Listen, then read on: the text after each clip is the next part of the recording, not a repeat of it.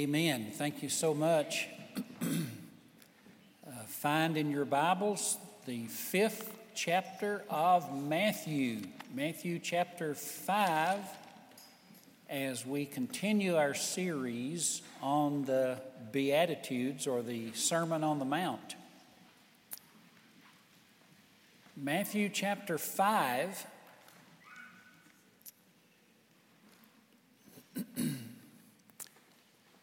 I have been impressed as I've looked at these verses, looked at these words that Jesus has spoken. Remember that this is the uh, first time that he opens his mouth to teach or preach. This is his first sermon, and these are his first words. Uh, the word all, I don't think is too strong for what I've been feeling on these words lately. I remember reading John 12 49, where Jesus said, I've not spoken to you on my own authority, but the Father who sent me has given me commandment what to say and what to speak. And his commandment means eternal life. Uh, Jesus in John 12 said, I, I haven't given you what I want to say. I've given to you what the Father gave to me to say. That's why he can conclude in John 17, 8 by saying, Father, I have given them, the disciples, with, and Matthew was one of them, I've given them the words you gave to me, and they received them. So these are the words. Jesus never said anything that the Father didn't tell him to say. So these are the words that God gave to Jesus and then Jesus passed on to Matthew, and he wrote them down. So it, when we open these, these, this passage, it is as if we are listening to God Himself with words He chose to communicate His truth. And it has to do with the citizens of the kingdom. These, these, this is addressed to his disciples, according to verse 1. This isn't just for everybody. This is for, he's talking to people that have become aware of their need for God. That's why you start, he starts out with verse 3 Blessed are the poor in spirit, because they realize, I don't have what I need to please God.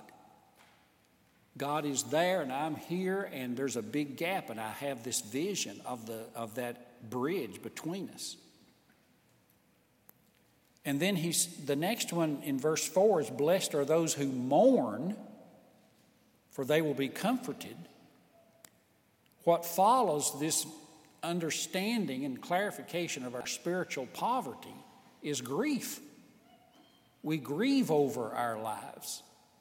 We have a genuine sorrow. There is a place for sorrow in the Christian life. Then the third one that we looked at last week was in verse 5 Blessed are the meek, for they will inherit the earth. The word meek, we said, meant to be teachable, to be quiet.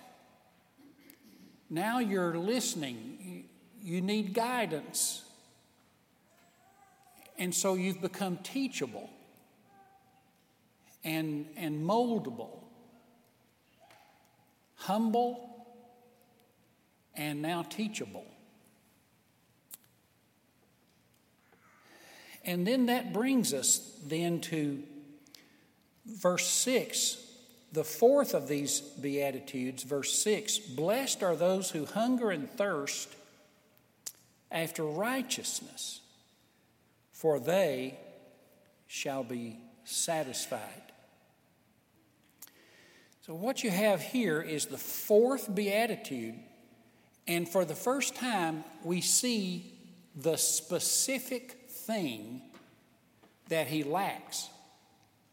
His poverty of spirit. Yes, what, what's rich? Righteousness. He mourns over what he needs. What does he mourn over? Lack of righteousness. And he's teachable. Where do I get this righteousness? And then Jesus, in specifically pointing out the topic, the main priority of the citizen of the kingdom, says, Blessed are those who hunger and thirst for righteousness. They will be filled or they will be satisfied. Now, two or three things on this.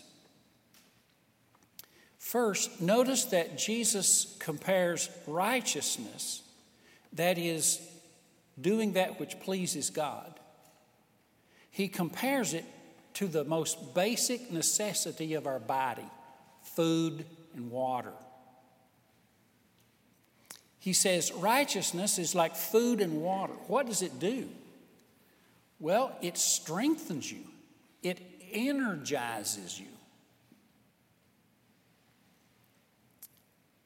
You remember how that in John 4, Jesus and his disciples were going to the city of Samaria, and they were all at the outskirts of the city. They had walked, at least they had walked from Galilee. And that's 50 or 60 miles. So they got up early in the morning to walk that distance. That's here to Detroit. And they must have jogged. So they come, they get on the edge of Samaria and they're all tired. Jesus is tired, so he sits on Jacob's well. He sits on the side of the well. And the disciples said, Jesus, we'll run into town here and, and buy something to eat and bring it back. You just stay here and rest. So he's sitting there. It says he was hungry and tired. And then a woman came who had had a very difficult life. Married five times, the one she was living with, not married to. And he began to share with her the water of life. You know, you, can, you don't have to, to live estranged from God. And as she listened, she realized this is the Messiah. This is the one predicted in the Old Testament. And here he is, me and him alone, having a conversation. And she was so excited, she left her water buckets and went back into the city to tell everybody, I found the Messiah. And then the disciples come back and they see Jesus. And he's standing upright, walking around, happy, joyful, energized. And they said to one another, he was so, he was so strengthened, they said to one another, Did he get food from somewhere we don't know about? And here's what Jesus said. This is John 4 32. He said, I have food to eat you do not know. And Jesus said to them, My food is to do the will of him who sent me and to accomplish his work. In other words, his, when he was doing the will of God, righteousness, he became energized even without food in his body. This is what Jesus is saying. If you hunger and thirst for righteousness, you will be filled. You, righteousness will be to your soul what food is to your body. It will energize you, it will strengthen you, it will nourish you, it will make you, uh, it will give you inner drive.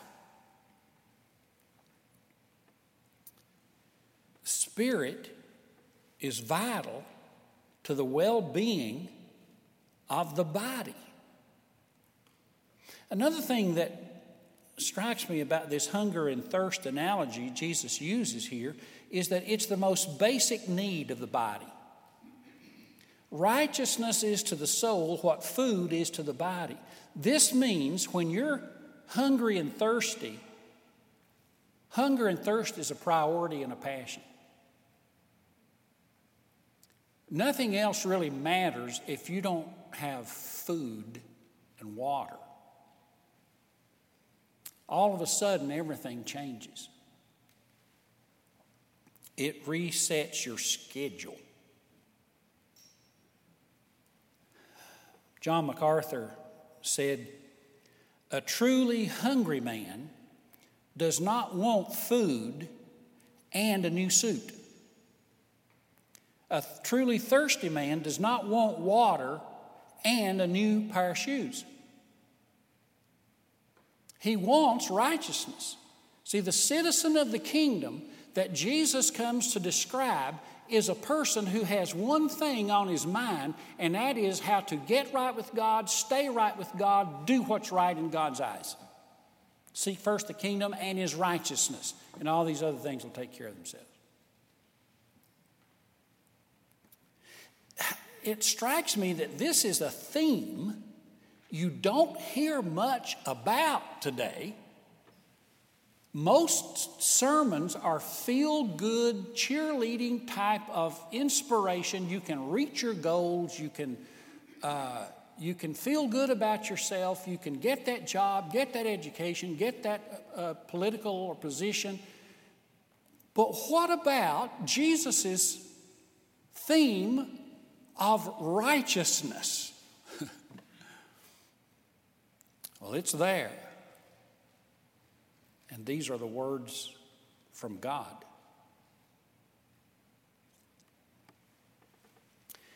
One other thought on this, and that is a truly hungry man will value the simplest forms of nourishment.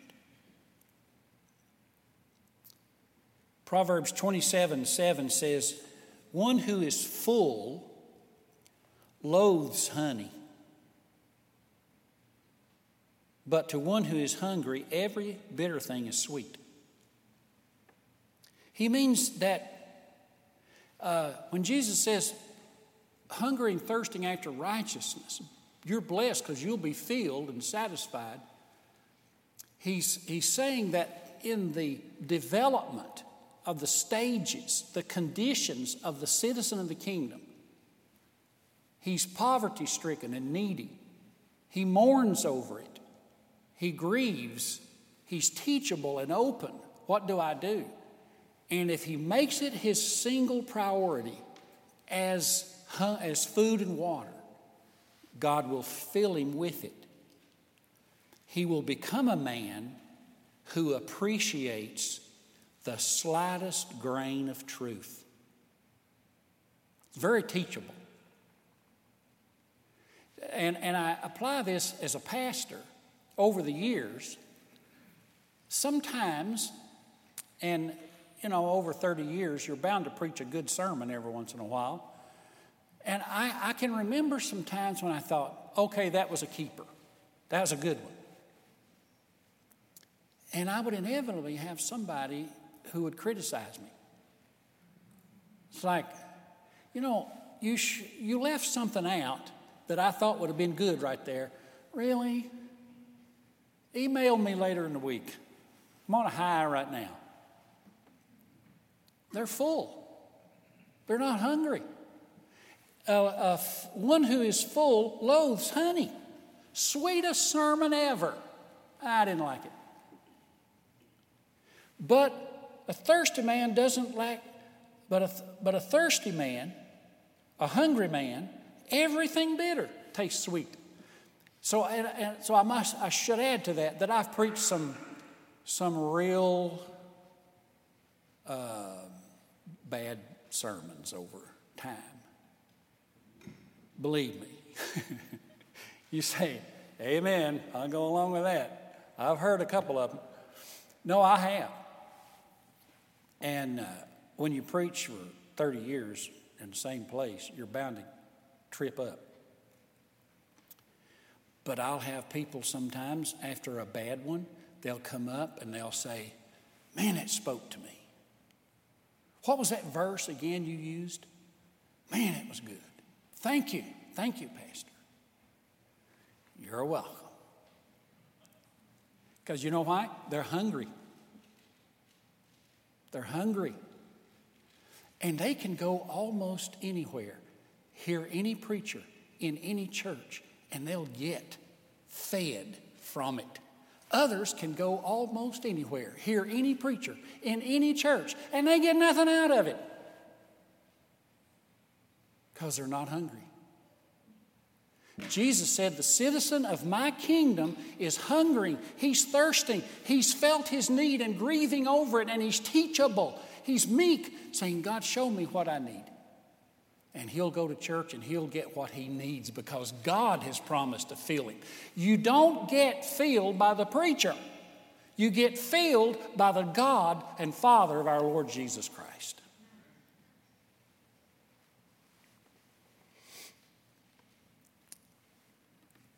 So these first four start with poverty, a spiritual poverty, a sense of need. You're empty. See, you're poor in spirit. The second beatitude is you're grieved at this lack of right standing with God. The third beatitude is you're meek, quiet, and teachable. And the fourth one here is your priority becomes righteousness. You're hungry for it. And here's what he says in verse 6 Blessed are those who hunger and thirst for righteousness, they shall be filled.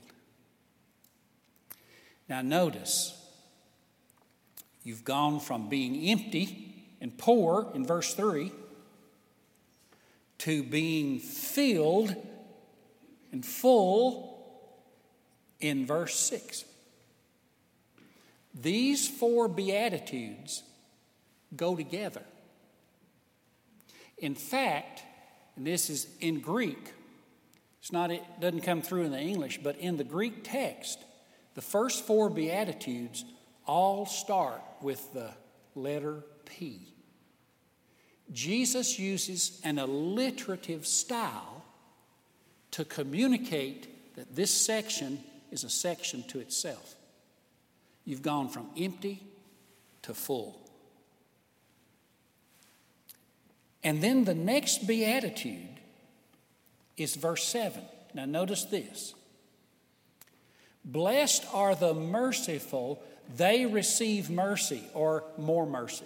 Blessed are the merciful. Now, what happens in verse 7, blessed are the merciful, is this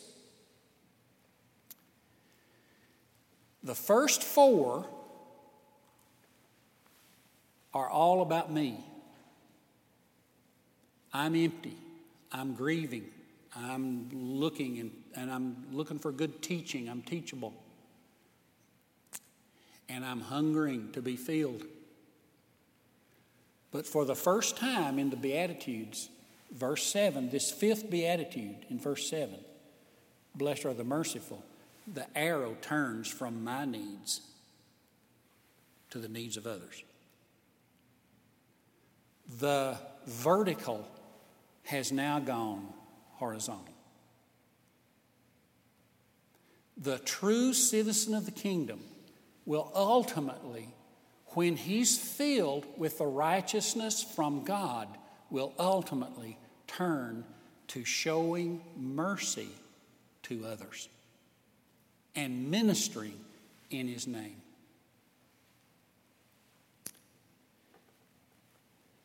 In first century Rome, mercy was a disease of the soul. That's the way philosopher Seneca described it a disease of the soul. Even up to the 1500s, an advisor to the French kings, referring back to the Roman Caesars, they talked about the virtue of cruelty. That's the way you get by. But the Christian church introduced a new concept called mercy. Someone who's ruined their life, brought great pain and misery on themselves and others, and you walk up and you meet their needs. Jesus had to introduce that. So the church in history is the institution following its Savior who's, you know, when he would walk up to the leper and the leper would reach out, he would touch him and he would heal him. He didn't ask him, How'd you get leprosy? Uh, he would walk up to the blind man.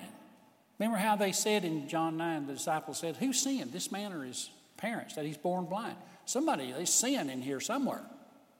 And Jesus said, He didn't sin, his parents didn't sin.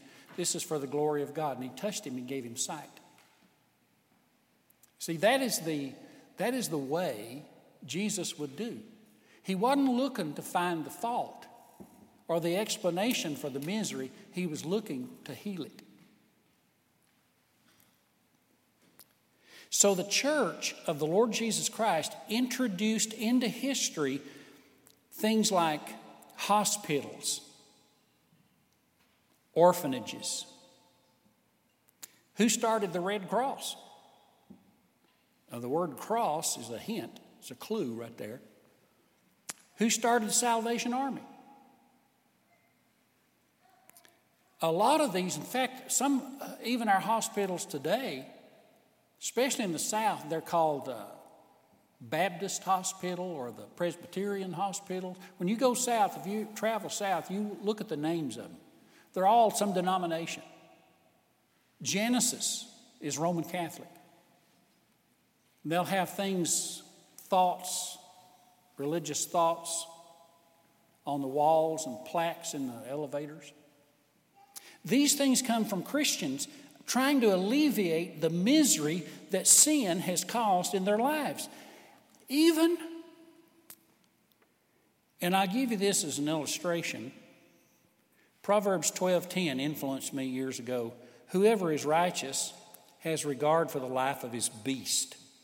The mercy of the wicked, even mercy of the wicked is cruel.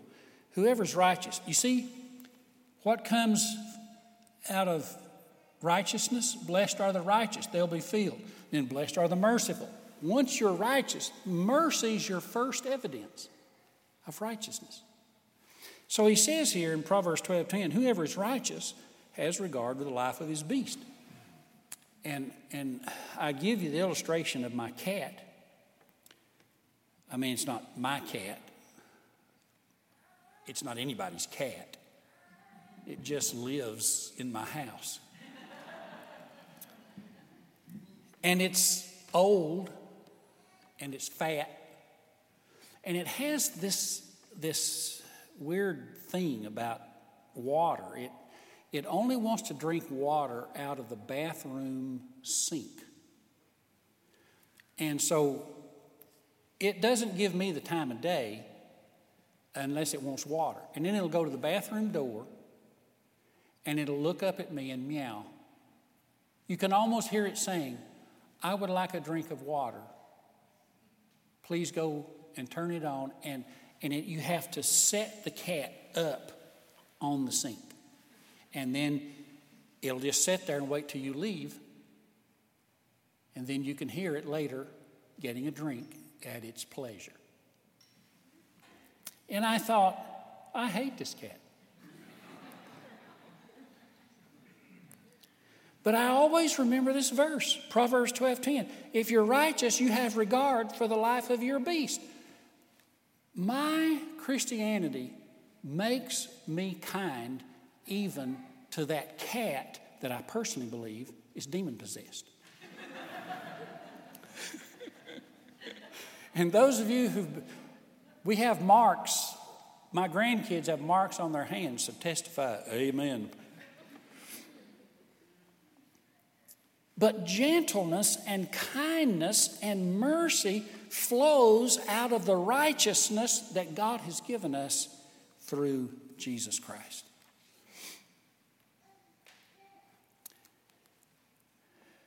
Remember that these two themes go together righteousness and mercy.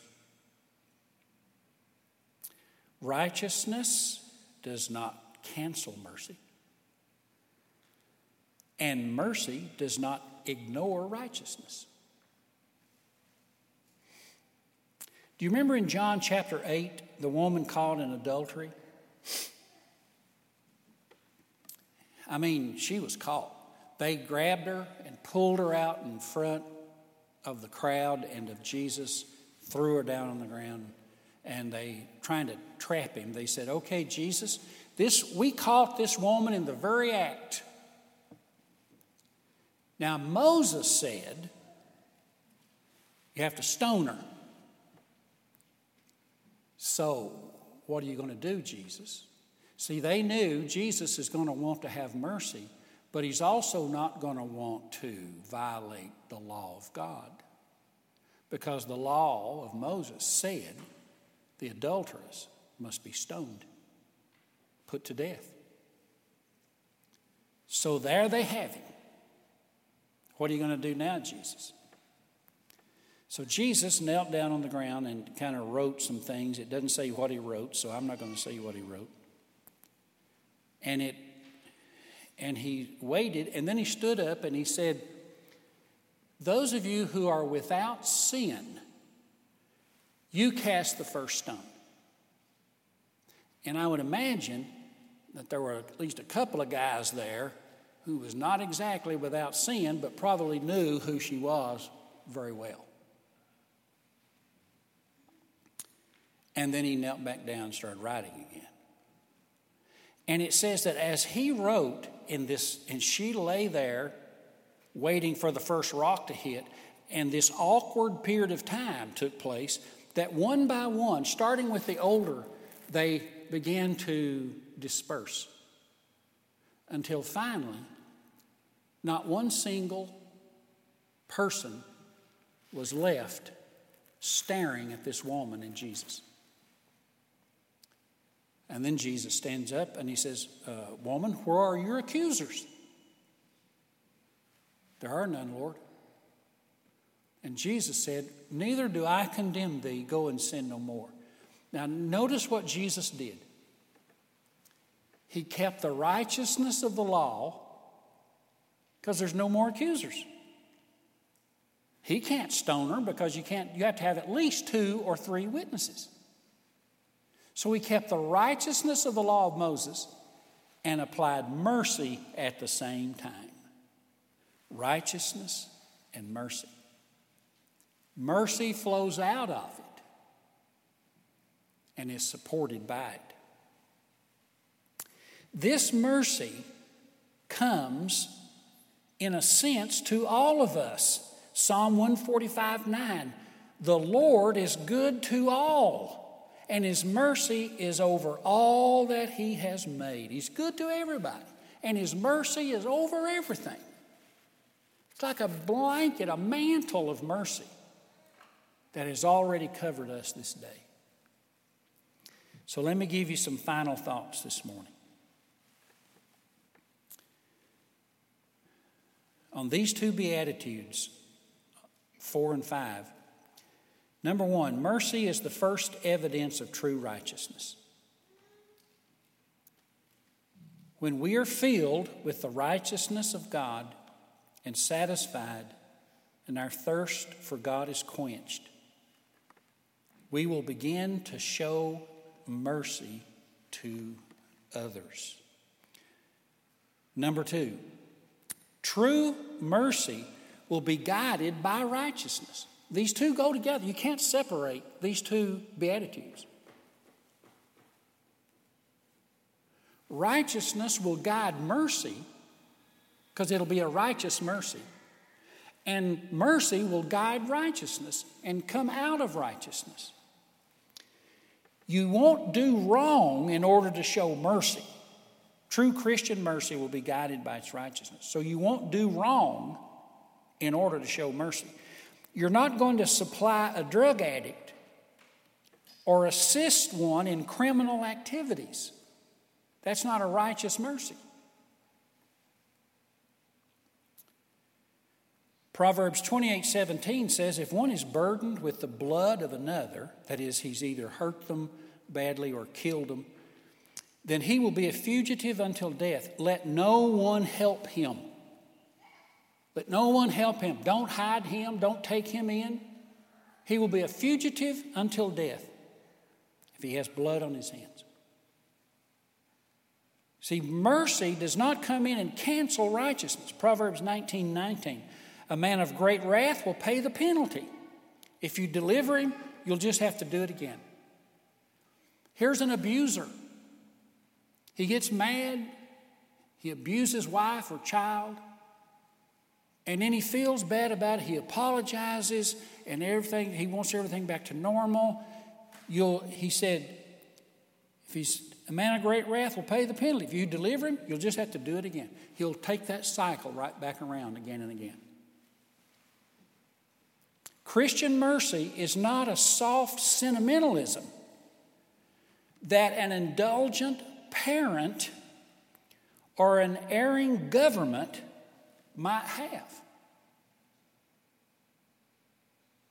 But rather, Christian mercy is guided by the light of righteousness and the parameters that it sets. And then here's number three mercy relieves outward miseries caused by our sin, but you also need grace because grace changes the heart of the sinner. Mercy alleviates the misery that our sins have caused. But grace deals with the root, the sin itself. So you need both mercy and grace. We find in the New Testament that we have both mercy and grace. Most mercy overcomes our pain. Grace overcomes our sin that caused the pain. Romans 5:20 where sin abounded grace did much more abound. Ephesians chapter 2 verse 8 by grace are you saved. See mercy comes in and says here let me help. Let me minister. Let me alleviate the misery. But then grace says, you know, you don't have to live that way. You can come to Jesus Christ.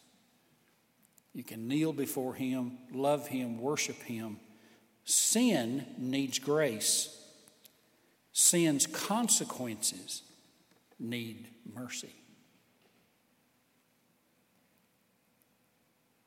One final verse I want to give you today. Both of these, mercy and grace, both are listed in Psalm 103, verse 8.